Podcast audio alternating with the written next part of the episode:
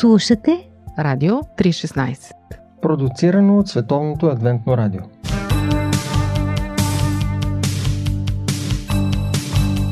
Да видиш невидимото с очите на сърцето. Упражнение по вяра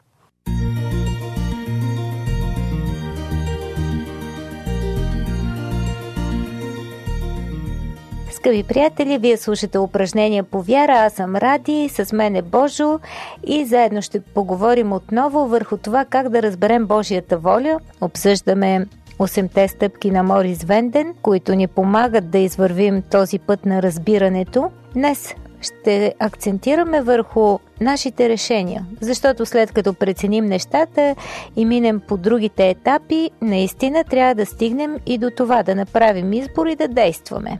Вярваме ли, че Бог има план за живота ни и знаем ли как да открием какъв е този план?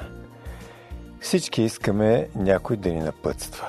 Денят започва с астрологична прогноза. Пълно е с врачки и гадатели. Бъдещето ни вълнува.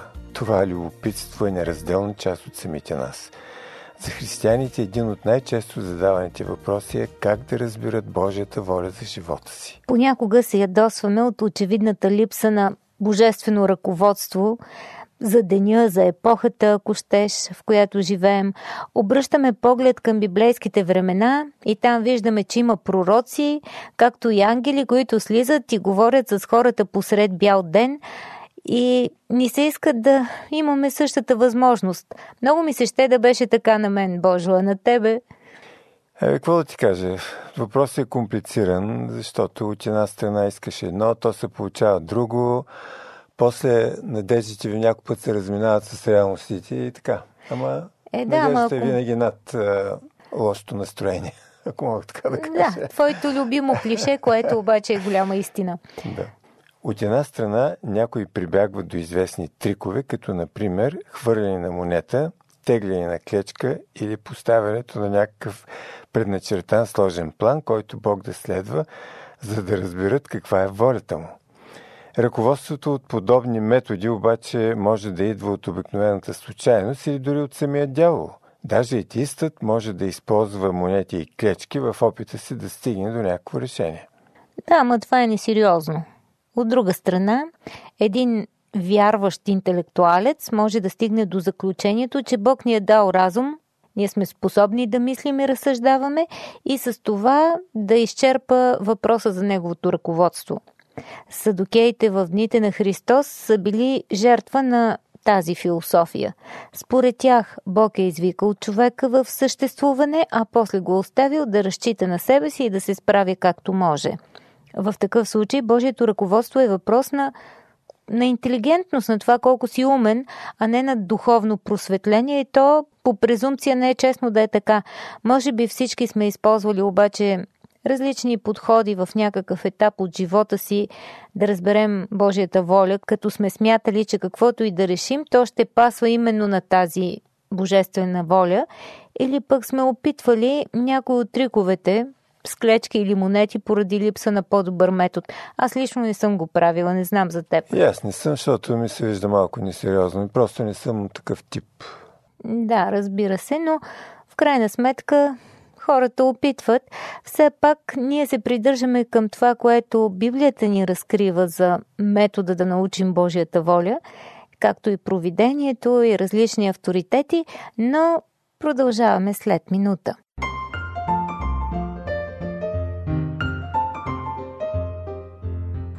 Въпрос е да се развие една здравна култура, която хората започват да се грижат за здравето преди да са го загубили.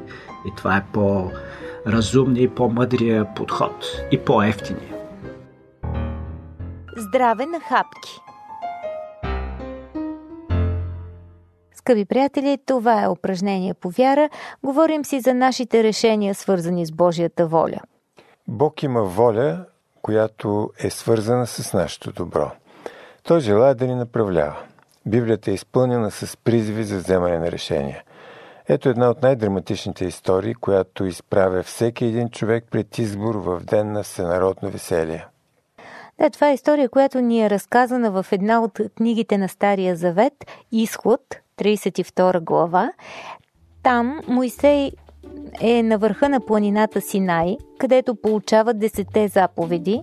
Те са издълбани на камък, написани от Божия пръст, но докато водачът е потопен в тези възвишени преживявания на срещата с Бога, народът в подножието е обзет от други настроения. Хората започват да се безпокоят за това, което се случва, че са оставени без водач и оговарят брата на Моисей Арон. Казват му, направи ни богове, които да ходят пред нас. Така са свикнали от Египет. И добавят, този Моисей не знаем какво му стана. Арон предлага да му дадат обеците си и те с готовност откликват. От тези украшения той прави златно теле. И израелтяните оповестяват, тези са боговете ти, о Израелю, които те изведоха от египетската земя. Те всъщност още не са видели каменните плочи, но вече са нарушили една от е, техните заповеди. На следващия ден даже принасят си изгаряни и мирни приноси и после народът седна да яде и да пие и стана да играе. Бог вижда какво се случва и казва на Моисей, че трябва да слезе от планината. Израел се разврати, обобщава той. Моисей е възмутен от това, което вижда – той щупва камените плочи върху планинските скали, за да помогне на народа да се справи в този момент с тежкото идолопоклонство, което заплашва живота им, призовава, който от към Господа нека дойде при мен. След това хората трябва да поемат отговорност за своите решения. И да, наистина това е една много скандална и бунтовническа история, но към нея можем да прибавим цял куп други, където наистина писанието ни призовава към това да вземаме решения. Ето един случай с Исус Навин. Той настоява народа да вземе решение край река Йордан. Цитирам книгата Исус Навин, 24 глава, 15 стих. Изберете днес на кого искате да слушате, казва той. Случаят Илия, за който коментирахме тук в предишните теми. Той се обръща към цялото зяпнало множество на Кармил и казва, до кога ще се колебаете между две мнения, ако Йова е Бог, следвайте го, но ако Ваал е Бог, следвайте него. И така, каквото и да искаме да разберем, настъпва момента за вземане на решение. Не е добре да живеем в колебание. Не бива да очакваме гръм от ясно небе или някаква свръхестествена проява да ни каже какво да правим. След разумен период от време, за да осмислим различните стъпки, свързани с Божията воля, стигаме до седмата, а именно решението. Да, преглеждаме наличната информация, оценяваме това, което ни изглежда най-добро и действаме според него. Схемичката е много проста, въпросът е дали го правим. А даже да направим грешка, понякога е по-безопасно да действаме по-набързо, да сме прибързани, отколкото да протакаме и да протакаме прекалено дълго време, докато накрая може би нищо няма да направим. Може би се страхувате да не вземете погрешно решение. Не се притеснявайте. В последната от поредните 8 стъпки има нещо като защитен бушон. Ето за какво става въпрос. Цар Саул трудно взема решение, това е ясно. Рушка се напред-назад. Един ден решава да следва Бога, на следващия избира да върви по своя собствен път. Веднъж обсипва Давид с почес и му дава място близо до трона. Съвсем скоро след това се опитва да го прикове към стената с копието си. Преследва го из цялата страна, решен да го убие. Когато получава удобен случай да ликвидира Саул, Давид обаче се смилява и не отнема живота му. Царят се убеждава, че Бог работи в живота на този млад човек – Извинява му се за враждебното поведение. И въпреки всичко, четем, че продължава да го преследва. Да, всъщност той може би получава някакво психическо заболяване, страшно е непоследователен в живота си, но освен лошите примери, Библията ни разказва и за хора като Данаил, които вземат правилни решения и дори за миг не отстъпват от тях, независимо от последиците. Кое поражда подобни различия? Защо някои хора могат да стигнат до определено решение и да продължат напред уверено, а други са толкова колебливи, че сякаш не са в състояние да решат дали изобщо тая сутрин да станат или да останат в леглото? Със сигурност характерът на човека има нещо общо с този въпрос, но нима ще паднем в жертва на наследствеността, без да имаме коража да изберем сами и да следваме избора си – За получим библейски отговор на тази дилема, нека да разгледаме един текст. На пръв поглед той няма нищо общо с процеса на вземане на решение, но все пак може да ни помогне да направим нужните заключения. Павел пише на вярващите. Затова, възлюбени мои, както сте били винаги послушни, не само в моето присъствие, но сега много повече при моето отсъствие, изработвайте спасението си с страх и трепет, защото Бог е който според благоволението си действа във вас и да желаете това и да го изработвате. Това е цитат от посланието му до филипяните, 2 глава, 12 и 13 стихове. Очевидно апостол Павел, биш ревностен фарисей, също има проблеми с волята си. Той коментира това в посланието си до римляните 7 глава 18 стих. Цитирам. Понеже желание, т.е. воля за доброто имам, но не и сила да го върша. Павел открива всъщност тук един основен принцип на човешкото естество – да следваме Божията воля, за това е необходимо нещо повече от добри решения. Думата воля тук се отнася за способността ни да избираме.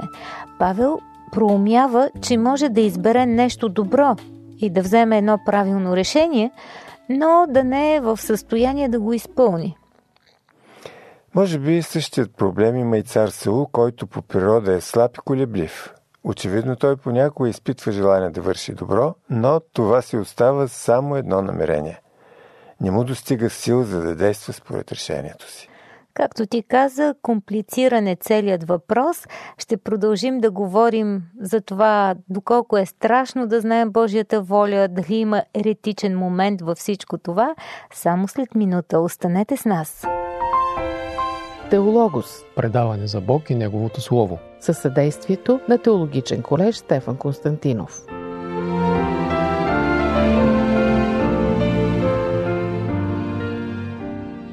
Скъпи приятели, вие слушате упражнения по вяра. С Божо днес си говорим за това, как да разпознаем Божията воля и в този контекст говорим за решенията. Нуждата от това не е само да разбереш кое е правилно, но да вземеш и правилното решение, а след това и да го осъществиш. Но това е една стъпка по-нататък. В Филипяни 2 глава 13 стих се казва нещо удивително за волята. Бог, който действа в нас, иска не само да желаем доброто, но и да го вършим. Както и Павел споделя, че има такъв проблем. Желае го, има намерение, но не го прави. Няма силата да го направи. Така че Бог иска не само да ни съветва, за да изберем правилния път, той ни потиква сами да вземем добро решение, а после пък ни дава и силата да направим това, което той е избрал за нас. Как мислите, страшно ли е? Звучи ли ви еретично? Забележете какво казва Исус на Вин край река Йордан. Изберете днес какво ще направите. Изберете днес на кого искате да служите. С други думи, изберете чии слуги искате да бъдете да размислим за момент за отношенията господар-слуга. Кой избира какво трябва да прави слугата? Господарят или слугата? Кой избира какво да избере слугата? Господарят или слугата? Слугата наистина има само един избор. Изборът дали да остане слуга. Веднъж след като решението е взето, господарят е този, който решава, а не слугата. Всъщност, може би за днес подобни аналогии ни звучат малко притеснително, може би дори обидно, но Исус също ги използва, когато се опитва да обясни същността на отношенията с Бога и законите на Небесното царство. Разбира се, той нарича и тези отношения приятелски, има го отношението баща-син и много други човешки връзки, за да поясни, но ето, част от а, истината за нашата връзка с Бога е и отношенията господар-слуга. Исус разказва за слугите, на които господарят поверява известен брой таланти, на едни пет, на други два, а на трети само един. Разказва за нечестните слуги, които убиват пратениците на собственика на лозето и накрая дори отнемат живота на самия наследник. Разказва историята за слугите, които са изпратени да намерят гости за празненството, подготвено от царя. Разказва и за едни други слуги, които не знаят в кой час ще се прибере господарят и затова трябва винаги да са готови за неговото пристигане. Освен всички тези иллюстрации, Исус представя в планинската проповед един универсален принцип валиден за всички времена.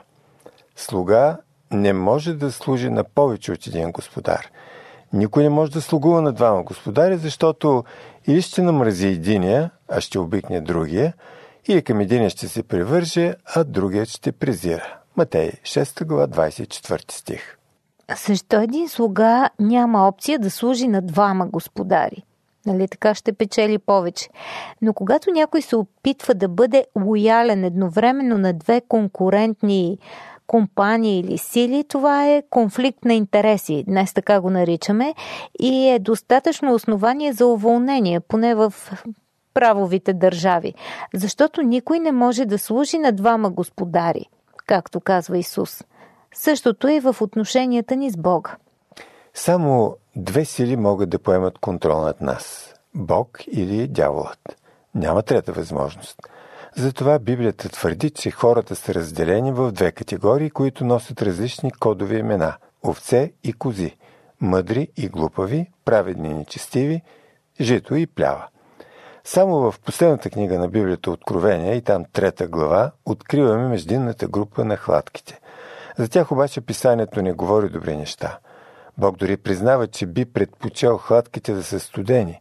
Според него да си хладък е по-зле, отколкото да си студен. Да стоиш, с други думи, разкрачен над оградата е по-лошо, отколкото да си от погрешната страна. Ако си на погрешната страна, можеш да се надяваш да промениш своето решение, но ако никога не си вземал никакво решение, ти си действително в много опасна позиция. Не след дълго хладките ще бъдат принудени да станат или горещи, или студени. Никъде не е казано, че за хладките огненото езеро ще е хладко. Всъщност, плаши ли ви идеята за Божия контрол? В посланието си до римляните и там 6 глава 16 стих апостол Павел прави аналогия между живота на вярващите и отношенията господар-слуга. Не знаете ли, че на когото предавате себе си като послушни слуги – Слуги сте на онези, на когото се покорявате, било на греха, който докарва смърт, или на послушанието, което докарва правда. В този свят нямаме избор относно това дали да бъдем контролирани. Можем само да избираме кой да ни контролира. Служим ли на греха или на правдата? Не е необходимо да правим избор против Бога. Единственото, което трябва да направим е да решим само да не сме с Него, ако изберем погрешната страна. Резултатът следва автоматично. Исус казва, който не е с мен, той е против мен и който не събира с мен, разпилява. Отново стигаме до най-важното. За да разберем Божията воля, трябва да познаваме Бога. Личното ежедневно общуване с Него ни помага да виждаме кое е добро за нас. Но не само това. Ние получаваме сила и благодат, за да го правим. Само когато отиваме при Него ден след ден и прекарваме време с Словото Му, изучавайки Неговия живот и характер, а в същото време гледаме към Него и общуваме с Него чрез молитва, можем да бъдем под Неговия контрол. Ако не правим това, няма никакъв смисъл дори да се опитваме да разбираме Божията воля в живота си, тъй като извън Неговия контрол и извън действието на Святия Дух няма да имаме нито волята, нито способността да действаме. Да, отношенията с Бог са сериозно нещо и не е нужно да си играем игрички. И винаги е така. Ако живеем с Бога, житейските решения, с които се сблъскваме, могат да бъдат вземани от Него – който ни обича и знае кое е най-доброто за нас. Стига да му дадем карт бланш.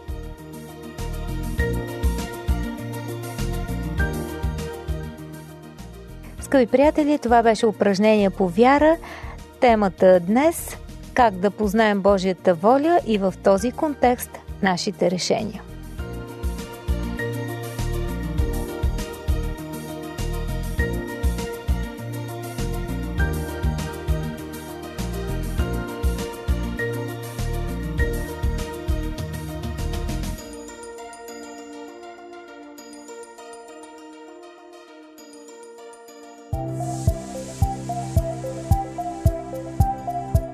Слушате Радио 316 Продуцирано от Световното адвентно радио.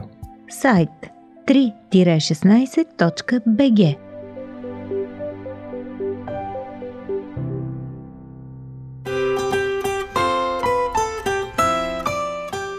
По пантофи.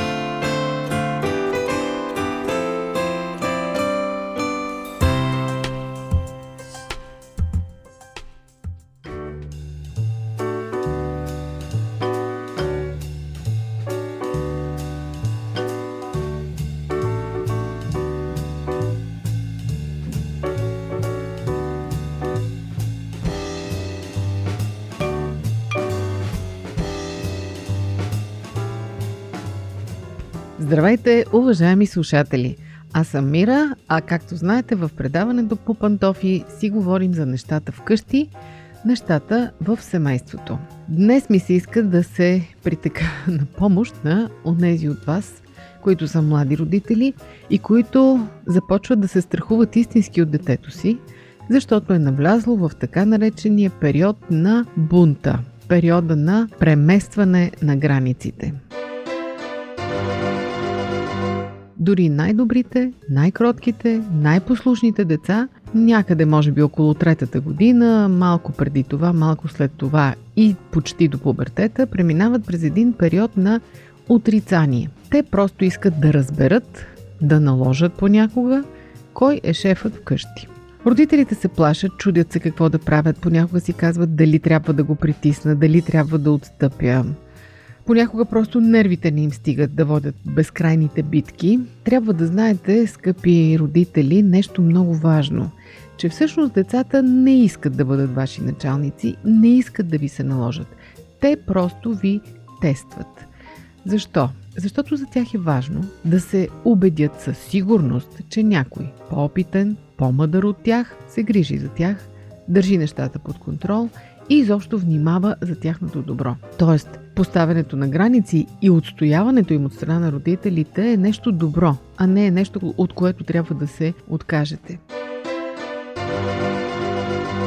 Какво могат да правят децата? Ето ви един пример. Например, вие сте се разбрали, имате в къщи правило, че десерт не се яде, докато не свърши вечерята и докато всеки не си изяде яденето. Правилото въжи, всички го спазват, но в един момент един прекрасен ден вашето дете започва да се тръжка, защото иска да си изяде десерта сега, преди да е вечерал. Как да постъпите? Или пък сте въвели правило, че никога каката или баткото не може да удря по-малкото дете. И изобщо децата нямат право да се удрят. Само, че в един отново прекрасен ден те нарушават това правило. Какво да правите? Да наказвате или не? Да оставите нещата да се решат от само себе си. Какво могат да направят родителите, когато дойде този период? Най-напред трябва да установят ясни правила и помежду си да се разберат дали тези правила не трябва малко да се променят, просто защото детето е пораснало. Ако, примерно, сте въвели правило, че в 8 часа се ляга и точка, ако детето вече е на малко повече години, спокойно можете да промените часа за лягане. Понякога дори ако детето е малко по-голямо, може да направите нещо като пазарлък, т.е. да има предоговаряне на условията и съответно промяна в тях. Така децата се чувстват част от съставянето на правилата и са по-мотивирани да ги спазват. Но много е важно, скъпи родители, да бъдете последователни.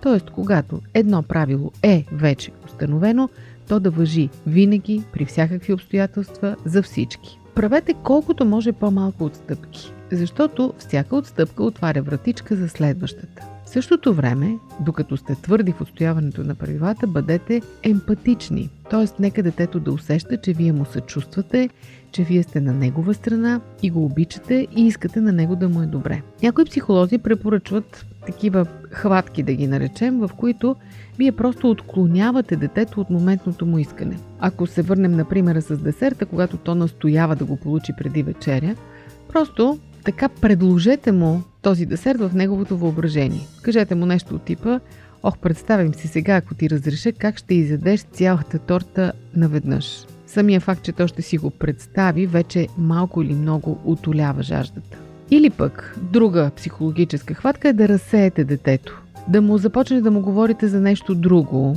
или пък да го включите в някаква задача. Ако продължим да се придържаме към примера с десерта, можете просто да го помолите да ви помогне да приготвите вечерята, да сервира чиниките и виличките за десерта и така нататък. Тоест, всяко разсейване от моментното искане е полезно. То намалява негативната енергия. Какво да кажем за дискусии по Радио 316? Вие слушате Радио 316, продуцирано от Световното адвентно радио. Нещо друго, което също е важно. Хубаво е да обръщате внимание на малките знаци, че нещо не е наред и че детето е готово да избухне по някакъв повод. При всяко дете те са уникални и родителите обикновено се научават да ги разпознават и си казват сега, след малко, нещата ще се влушат. Сега, след малко ще има буря. Хубаво е да оцелите този момент и точно тогава да се намесите. Защото много често, когато вече бурята се разразила, вашата намеса почти не може да подобри нещата. Напротив, може да се влушат. Така че бъдете мъдри родители, наблюдавайте внимателно детето си и когато усетите, че вече изпускате контрола, направете нещо драстично. Измислете му задача, игра, пуснете му филмче или пък го заговорете на някаква тема. Важното е да го разсеете. Важно е, разбира се, детето ви да усеща, че има силна връзка с вас. Както ви казах, целта на всички тези упражнения, казано в кавички от негова страна, са да се увери, че на вас може да се разчита. А то ще бъде сигурно, че на вас може да се разчита, не само като сте твърди и последователни, а и като му отделяте специално време. Така неговото подсъзнание му казва, аз съм важен, мама и татко държат на мен, те не могат без мен, те искат за мен най-доброто. Това разбира се включва прекарването на качествено време с детето. Много пъти сме го повтаряли в най-различни предавания и сигурно вие сте го чели къде ли не, че е важно да прекарвате качествено време с децата си през деня. Какво означава качествено? Да им отделяте време не просто да сте в една стая с тях, а да се концентрирате върху тях, върху техните емоции, нужди и желания. Понякога този вид бунтове от страна на децата просто подсказва, че той има някакви незадоволени нужди.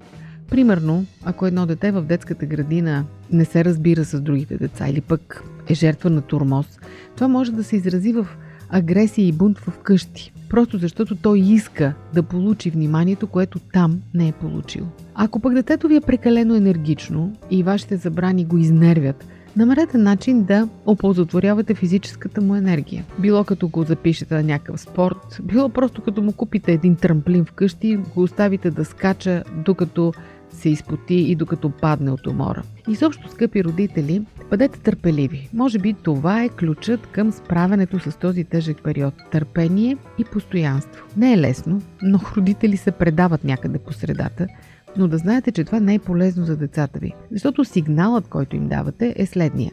На мама и татко не може да се разчита. Те вчера казаха едно, днес се отказват, защото аз настоявам, значи аз не мога да разчитам на тях. Децата имат нужда да усещат, че вие сте по-силни от тях. Разбира се и че ги обичате. Пожелавам ви успех. Знам, че на думи е лесно, а на практика е много трудно, но въпреки това ви пожелавам успех от цялото си сърце. Дочуване до следващия път.